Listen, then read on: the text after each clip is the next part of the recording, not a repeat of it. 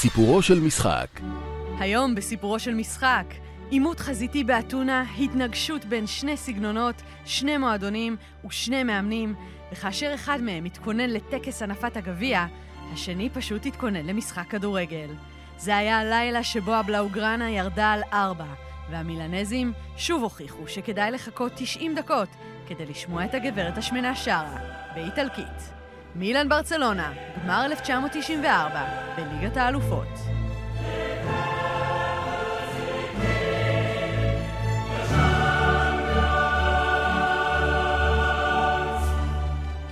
יש מספר דרכים לנצח את הקבוצה הטובה בעולם. להלן, ברסה של יוהאן קרויף. אפשר לגרור אותה למשחק עצבני, אפשר להסתגר בהגנה ולגנוב גול, ואפשר לעשות את מה שמילן עשתה בלילה אחד שנכנס להיסטוריה של הכדורגל ושל העיר הזו.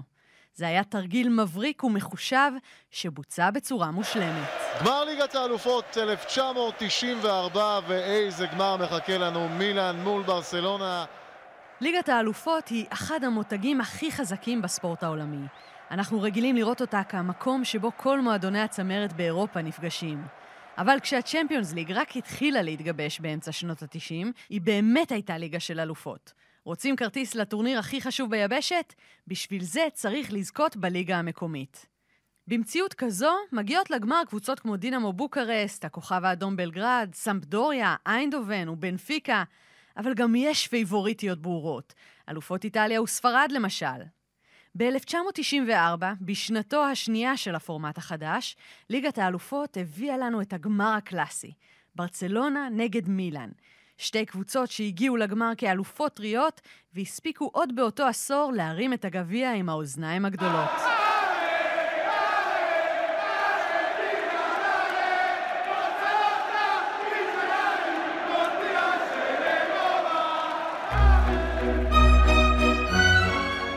הגמר הגדול, קצת היסטוריה.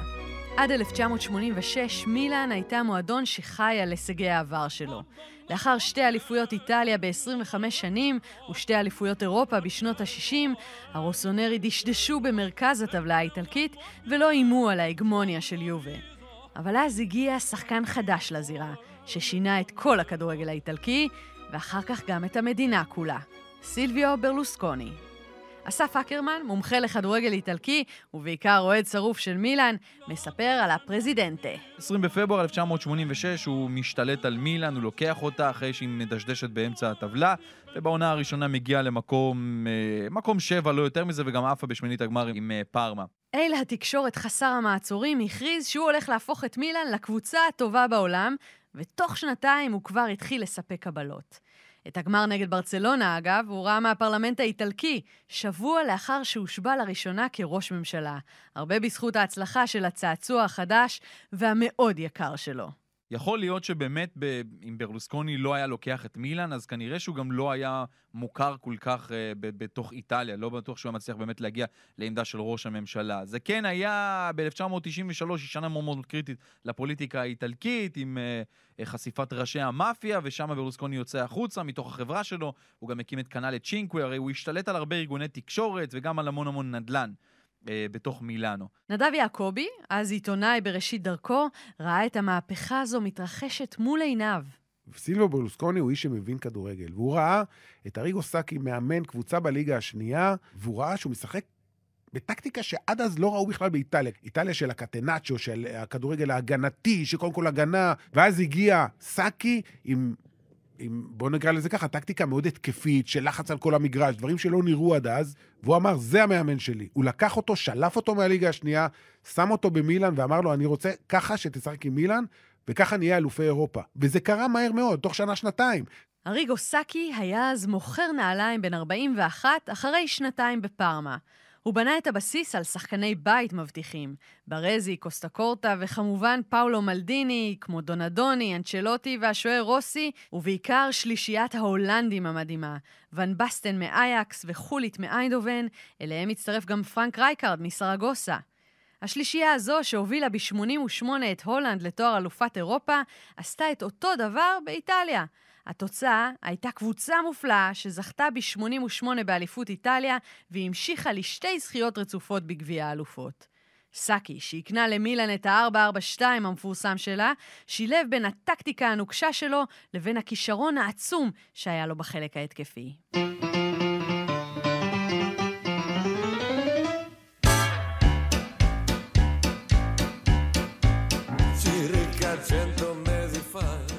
אחרי הגביע השני, סאקי זז הצידה, וב-91, פביו קפלו, מאמן הנוער של המועדון, תפס את המקום שלו. קפלו ניהל את חילוף המשמרות, כשבסוף 93 שלושת ההולנדים כבר לא היו בקבוצה, וכוכבים חדשים כמו פפן, בובן, סביצ'ביץ' ודסאי נטלו את המושכות. אבל הרוח של סאקי עוד ריחפה בסנסירו. תחת קפלו, מילאן זכתה בארבע אליפויות איטליה בחמש שנים, כולל עונה שלמה שבה היא הייתה בלתי מנוצחת. לקינוח באו שלוש הופעות בגמר ליגת האלופות. קוראים לזה אימפרו, אימפריה. פביו קפלו הגיע ב-91 ועשה דבר מטורף, משהו שעדיין לא נשבר בליגה האיטלקית, 58 משחקים ללא הפסד ברציפות, לקח אליפויות, לקח אליפויות אירופה, והשתלט לגמרי גם על אירופה וגם על איטליה. אבל חייבים לומר, זו לא הייתה grande מילאן של שלושת ההולנדים, ון בסטן, חולית ורייקארד, זו לא הייתה הקבוצה המלהיבה שדרסה את היבשת ואת הסריה A, זו הייתה אחת הקבוצות החזקות והקשוחות שידע הכדורגל האירופי המודרני, אבל גם חתיכת קבוצה הגנתית. לצ'לסי של מוריניו ואתלטיקו של סימאונה היה הרבה מה ללמוד מהקו האחורי של קפלו. את הסקודטו היא לקחה עם נתון יוצא דופן. ב-34 משחקים היא מצאה את הרשת רק 36 פעמים, כלומר שער זכות אחד למשחק. חצי ליגה באותה עונה כבשה יותר ממילאן, ואפילו שתי קבוצות שירדו ליגה כבשו כמו הרוסונרי. אז איך בכל זאת מנצחים את יובנטוס של רוברטו בג'ו, סמדוריה של מנצ'יני ופרמה של זולה וברולין, פשוט נועלים את השער וזורקים את המפתח. 19 ניצחונות היו למילן באותה עונה, תשעה מהם בתוצאה 1-0, רק ארבעה בהפרש של שני שערים. עם חוליה אחורית שהורכבה ממלדיני, ברזי, קוסטה קורטה ופנוצ'י, ושני גרזנים כמו דסאי ואלברטיני במרכז השדה, רק להגיע לשער של רוסי היה משימה כמעט בלתי אפשרית. ב-1 במאי 1994, שבועיים וחצי לפני הגמר נגד ברסה, ביום מותו של ארטון סנה על המסלול באימולה, 200 קילומטרים משם, מילאן זכתה באליפות עם ניצחון נגד רג'ינה. התוצאה? נו באמת, 1-0. בששת המשחקים של שלב הבתים בליגת האלופות, שהיה למעשה שלב רבע הגמר, מילאן כבשה שישה שערים. בשלושה משחקים התוצאה בסיום הייתה 0-0. לא בדיוק פרסומת לכדורגל התקפי.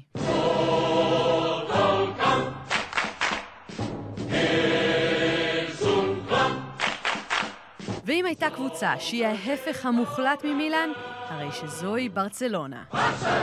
ברצל! ברצל! כשנבחרת החלומות המקורית, עם ג'ורדן ומג'יק וברד, עשתה את הקסמים שלה באולם בבדלונה באולימפיאדה ב-92, 12 קילומטרים משם, בקאמפ נור, הקבוצה של יוהאן קרויף, אלופת אירופה בפעם הראשונה, זכתה בעקבותיה לשם Dream Team. ובצדק. אגב, אתם מוזמנים לשמוע את הפוד המצוין במסובב על האצבע של גיל ברק על הדרימטים של המכדררים, אצלנו בחמש רדיו.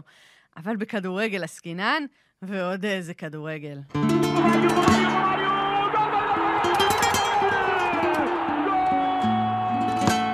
בשנים הללו, הכדורגל העולמי היה במשבר אחרי המונדיאל הזוועתי של איטליה 90, כששיטות של מלכודת נבדל הרגו התקפות לא מתואמות, וקבוצות מילאו את המגרש בבלמים וקשרים חזקים. האליפויות של ארסנל ולידס בתחילת העשור, ובמובן מסוים גם הזכייה של דנמרק ביורו 92, חיזקו את הקשר בין הגנה לבין הישגים. דווקא אז, קרויף, שתמיד ראה באסתטיקה ערך בפני עצמו ולא רק תוצר נלווה של ניצחונות, בנה קבוצה מרהיבה שקודם כל חשבה התקפה. למעשה, שחקן ההגנה הכי מפורסם שלו היה הבלם רונלד קומן, שניצח לו את הגמר והיה מלך השערים של ליגת האלופות ב-94. מלבד ההולנדי, את מכסת הזרים שלו הוא מילא בשחקני התקפה, רומריו, סטויצ'קו ולאודרופ, כשאת הקישור הוא משאיר לשני מקומיים חכמים במיוחד. הקפטן, חוזה מריה בקרו, והכישרון הצעיר, פפ גוורדיולה. אז בן 23, אבל עם חוכמת משחק של מאמן על המגרש. יוהאן קרויף הוא האיש שבעצם יצר את ברצלונה, שאנחנו מכירים היום. הוא הביא את הכדורגל ההולנדי, את, ה, את 4-3-3, כמו שהולנד שיחקה, כמו שאייקס שיחקה, זה מה שהוא רצה להביא. הוא בעצם יצר והקים בעצם את הלמסיה, את האקדמיה, ששם בעצם מלמדים את השחקנים מגיל 6-7 לשחק באותה שיטה, ולכן אנחנו רואים את ברצלונה לאורך ה-30 שנים האחרונות, לא משנה מי המאמן, לא משנה מי השחקנים, בעיקרון הם משחקים אותו דבר. סלם מרגי, כתב העיתון הספרדי אל מונדו בישראל, היה נער שגר בברצלונה וליווה את תקופת קרויף מהיציעים של קאמפ נו. הדוגמה הכי בולטת זה ש... שג'וחן קרויף עלה את גוארדיולה לבוגרים, אנשים אמרו לו, מה אתה עושה? הוא מאוד מאוד חלשלוש, אבל ג'וחן קרויף אמר משהו כמו, אני רוצה שחקן כדורגל, לא איש אה, ביטחון או איש אה, מתאגרף. אחרי חמש אליפויות רצופות של ריאל מדריד, קרויף הצליח לשבור את הרצף ולזכות בארבע אליפויות רצופות, תוך שהוא משנה לגמרי את מאזן הכוחות בין שני המועדונים.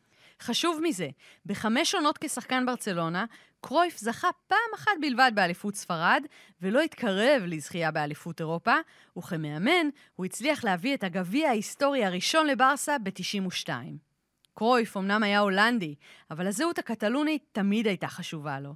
בנו ג'ורדי למשל נקרא על שם הפטרון הקדוש של קטלוניה, ובקבוצה שלו היה את קרלס בוסקץ, אבא של סרחיו, גוארדיולה, אלברט פרר, אוסקר וסרג'י, כולם קטלונים, בנוסף לשלט ספרדי שהיה כבר מזוהה עם המועדון. בקרו, סלינס, מיגל אנחל נדל, דוד של רפה מהטניס, זובי זרטה וצ'יקי בגירסטיין. לא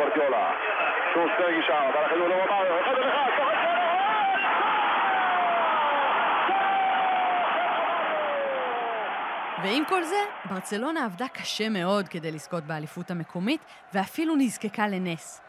ברסה הייתה שנייה ללקרוניה לאורך רוב העונה, ורק במחזור האחרון, בזכות השוער של ולנסיה, שעצר פנדל של לקרוניה חמש דקות לסיום העונה, היא זכתה באליפות. זוכרים את הפרש השערים של מילאן באיטליה? 36-15? אז ברצלונה סיימה עם 91-42. יחי ההבדל. ברצלונה. בקאמפ נואו, כמה ימים לפני הגמר היה משחק אחרון של הליגה, שבו, אם אתה זוכר, ברסה ניצחה עם שער של רומריו, דפורטיבו לה קורוניה עם ג'וקיץ', החמיץ פנדל, וכמובן סימן של אליפות של ברסה, עוד אליפות של ברסה. באירופה, הקבוצה של קרויף ניצלה מסנסציה בשלב המוקדם, כשהייתה כבר עם רגל בחוץ אחרי הפסד 3-1 לדינמו קייב באוקראינה, והצליחה להפוך ל-4-1 בעזרת כדור חופשי של קומן. בשלב הבתים כבר היה קל יותר. 13 שערים מול ספרטק, מונקו וגלת אסריי סידרו לה עלייה קלה לחצי הגמר נגד פורטו, שם צמד של סטויצ'קוב ועוד פצצה של קומן לקחו אותה לגמר. אז אחרי טור ברחבי היבשת, חזרנו לנקודת ההתחלה. זה היה אמור להיות משחק בין שני סגנונות שונים. הסגנון ההתקפי והיצירתי של קרויף בברצלונה, של רומריו, סטויצ'קוב, קומן ובקרו, נגד מילן ההגנתית של קפלו עם מלדיני, אלברטיני, דונדוני ודסאי. נדיר שמשחק גמר מפגיש כזו שונות טקטית כמו שקרה במשחק הזה. בשנות ה-90 ההבדלים הסגנוניים היו בעיקר בין יבשות. נבחרת ברזיל או ארגנטינה שיחקו כמו נבחרות דרום-אמריקאיות. הנבחרות הסובייטיות שיחקו כמו ברית המועצות. הבריטים שיחקו על הגבהות וריצות, ובמערב אירופה שיחקו את הכדורגל המודרני. משחק לחץ ושני חלוצים. ברצלונה, שכבר אז אהבה את הכדור והחזיקה בו כמעט כאידיאולוגיה, התבססה על מסירות קצרות וחילופי מקומות בסגנון שליווה אותה שנים. כתלמידו של אריגו סאקי, הכדורגל של קפלו המשיך את הטקטיקה של גרנדה מילאן מתקופת סאקי. 4-4-2 נוקשה, שלושה קווים ברורים ואיזון בכל חלק במגרש, יחד עם שיטת נבדל סופר מתואמת ולחץ מתמיד על הכדור. שני המאמנים שיקפו בגישה שלהם את דמותם כשחקנים. קפלו היה קשר מרכזי קשוח ביובנטוס, רומא ומילאן בשנות ה-70. קרויף היה כמובן נסיך הכדורגל מאייקס ומברצלונה. השניים נפגשו בגמר גביע אירופה ב-1973, בזכייה האחרונה של קרויף בתואר עם אייקס, וקפלו, ששיחק ביובנטוס המפסידה, סיפר שנים אחר כך, בסוף המשחק ראיתי את אנשי אייקס מכניסים את הגביע לתא המטען של האוטובוס. זה היה טבעי בעבורם לזכות בו. בשבילנו זה היה משהו שרצינו באופן נואש. היינו צריכים לזכות בו באותו ערב, אבל אייקס היו טובים מדי. עם הגישה הזו של האנדרדוג הנצחי, קפלו הגיע למשחק באתונה. ז'אן פייר פפן, האס ההתקפי של מילאן, היה פצוע כבר תקופה ארוכה ולא היה בסגל המשחק. ובהגנה, קפלו נאלץ להסתדר בלי שני הבלמים המורחקים שלו, ברזי וקוסטה קורטה. למזלו, היה לו מגן שמאלי שאפשר להזיז למרכז ההגנה. מלדיני הוא המגן השמאלי הגדול בהיסטוריה, סיפר אחרי הגמר רונלד קומן. אבל כשהוא שיחק נגדנו כבלם באותו משחק, זה היה נראה כאילו הוא משחק בעמדה הזו כל החיים שלו. ואם מסתכלים בכלל רק על הסגל של מילאן ככה באמת בכמה מילים לחיסורים מטורפים. ון בסטן הרי כבר לא היה בכיוון לפני פרישה. לנטיני שהיה השחקן היקר בעולם דאז פצוע. ברזי מורחק. קוסטה קורטה גם לא נמצא ובגלל החוקים של ופא ג'אן פייר פפן היה בחוץ ובריאן לאודרו בחוץ. כל הכוכבים הענקיים האלה של מילאן שהם בהרכב בדרך כלל לא משחקים. קרויף היה כל כך בטוח בניצחון, ואפילו הצטלם באיצטדיון עם הגביע לפני המשחק. מילאן היא קבוצה רגילה לגמרי, אמר המאמן של ברסה במסיבת העיתונאים יום לפני הגמר. הם מתבססים על הגנה, אנחנו דוגלים בהתקפה. אנחנו קנינו את רומריו, שכובש 30 שערים בעונה. הם השקיעו סכום זהה בדסאי. קפלו היה כמובן זהיר יותר ויהיר פחות בהתבטאויות שלו. לכולם היה ברור שברצלונה לא רק מנצחת את מילאן בגמר, היא מטאטאת אותה. זאת אומרת, זה בכלל לא היה ספק. אה, אבל היה שם איזה היבריס, היה שם איזה, איזה התנשאות על הכדורגל האיטלקי ועל מילאן. סיפור גדול מאחורי הקלעים של הגמר התרחש סביב האיש עם המשרוקית. מי שנבחר לנהל את המשחק הגדול הזה היה השופט ההולנדי ג'ון בלנקנסטיין, שבגיל 45 אמור היה להגיע לפסגת הקריירה שלו. אחרי שניהל בהצלחה את גמר גביע וופא שנה קודם לכן, הבחירה בהולנדי הייתה צעד מתבקש. אבל מספר ימים לפני הגמר, בוופא החליטו במפתיע לשנות את השיבוץ ולהחליף את בלנקנסטיין בפיליפ דון, שופט אנגלי שרק שנתיים קודם לכן קיבל טאג של פיפא. למה זה קרה? הגרסה החצי רשמית מדברת על כך ששופט הולנדי לא יכול היה לשפוט את קרויף וקומן ואת ברצלונה, שתמיד היה בה משהו הולנדי. שנים אחר כך בלנקנסטיין התייחס לפספוס הגדול של הקריירה שלו וטען שהסיבה הייתה אחרת לגמרי. השופט ההולנדי היה הומוסקסואל מוצהר שפעל למען הקהילה הגאה, ובשנות ה-90 חיבור בין הומוסקסואלים לבין כדורגל בכל חלק של המשחק, דשא, יציע ותקשורת, היה בלתי מתקבל על הדעת. אם לוקחים בחשבון את ההצהרות של ברלוסקוני ואפילו קפלו עצמו נגד שילוב הומוסקסואלים בכדורגל, פתאום ההחלטה של אופ"א נראית אחרת.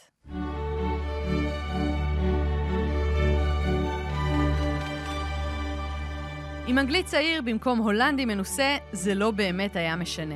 התחושה שברצלונה פייבוריטית לא הייתה שייכת רק להולנדי. כל הפרשנים דיברו על המאבק בין ההגנה של האיטלקים לבין ההתקפה של הקטלונים, אבל האקשן היה בצד השני של המגרש. הטקטיקה של קפלו הייתה ברורה, לא לתת למשחק להגיע לרחבה שלו. אלברטיני, דונדוני ובעיקר דסאי חיסלו את הקישור של ברסה, וכבר בדקות הראשונות מילאן הגיע להזדמנויות.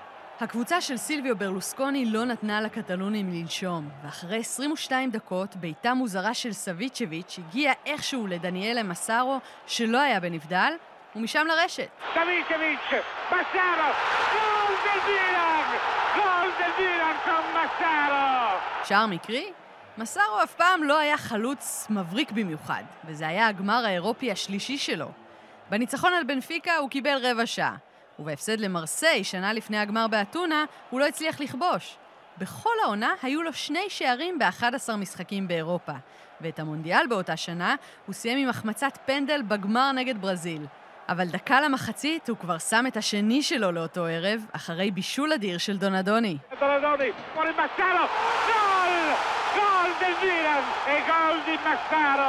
רבים עדיין האמינו שברסה יכולה לחזור למשחק. למעשה, זה אמור היה להיות התסריט.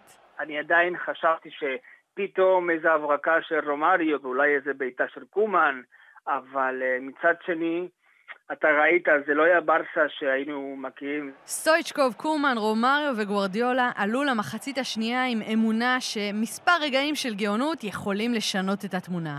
אבל התברר שגם בצד השני יש גאון כדורגל. דיין סביצ'ביץ', הקשר ממונטנגרו שכבר הניף את גביע אירופה עם הכוכב האדום בלגרד שלוש שנים קודם לכן, לא היה מהשחקנים החביבים על קפלו.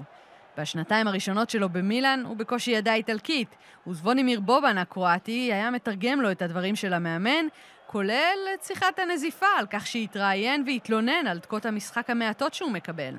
איכשהו, שתי דקות מפתיחת המחצית השנייה, סביצ'ביץ' הפך לאחד האנשים האהובים בעולם על המאמן האיטלקי. איזה שער של דיאן סביצ'ביץ'! מילאן שלוש, ברסלונה אפס, תראו עד כמה זוזבי זרטה זועם על ההגנה שלו. המונטנגרי חטף את הכדור מנדל בקצה הרחבה והקשיט באומנות מעל זובי זרטה האומלל. אחרי הגול השלישי הבנתי שאנחנו נפסיד, אמר השוער של ברסה. זה היה הלילה הגרוע בחיים שלי. אם מישהו חשב על קאמבק, הגול הזה הוריד אותו מהפנטזיות. ברסה התפרקה לחלוטין ונראתה כמו אוסף שחקנים שלא שייך למעמד. 11 דקות אחר כך דסאי העצום חרך את כל מרכז ההגנה של הספרדים וחתם נוקאוט. 4-0 בדקה 58, תוצאה שהגיעה משום מקום, אבל שיקפה לחלוטין את מה שקרה על הדשא. בפרלמנט האיטלקי ברומא, ברלוסקוני כבר פתח שמפניות ואולי עוד כמה דברים.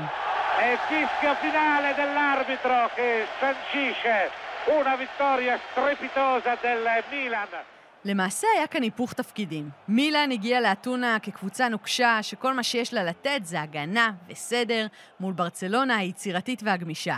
אבל ברגע האמת, ברצלונה נשארה בלי תשובות, ובעיקר בלי יכולת להתאים את עצמה טקטית להפתעות של קפלו. הכוכבים הגדולים של קרויף בהתקפה פשוט לא היו רלוונטיים, כי הקישור שלו התנפץ פעם אחר פעם על אלברטיני, דסאי וגם דונדוני שהגיע לעזור. בעבור אנשי מקצוע שראו את המשחק הזה, זה נראה כמעט פתטי. זה לא ששיחקנו רע, אמר קרויף המפוכח אחרי המשחק. פשוט לא שיחקנו בכלל. אז איך זה קרה? התשובה כנראה לא קשורה לטקטיקה, אלא לפסיכולוגיה. פיליפו גלי, שהחליף את ברזי בהרכב, סיפר על התחושות לפני המשחק. האמירות של קרויף תרמו לנו מאוד. גם ככה היינו להוטים לקראת המשחק, והוא רק העלה את המוטיבציה שלנו עוד יותר. גם אלברטו קוסטקורטה המושעה ייחס חשיבות לזלזול של ברצלונה. ההתבטאויות השחצניות של קרויף ממש פגעו בנו. יכול להיות שבלי ההכרזות הללו, דברים היו נראים אחרת. צ'רלי רשק, עוזר מאמן ברצלונה, ניתח בדיעבד.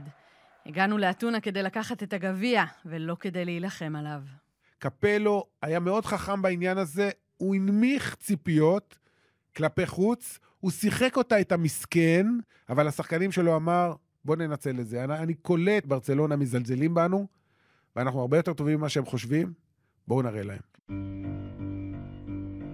אז מה נשאר לנו מאותו משחק מלבד הזיכרונות וההתרגשות של 90 דקות מדהימות? כשהעשן התפזר, התברר שגמר 1994 היה נקודת ציון בכדורגל האירופי.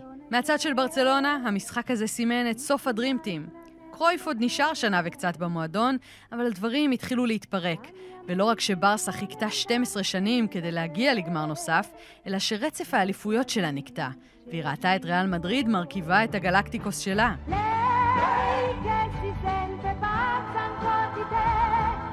כבר באוטובוס שלקח את הקבוצה לשדה התעופה, זובי זרטה קיבל הודעה שהוא לא ממשיך, כמו גם מיכאל לאודרופ המאוכזב, שעבר ליריבה הגדולה, ריאל מדריד.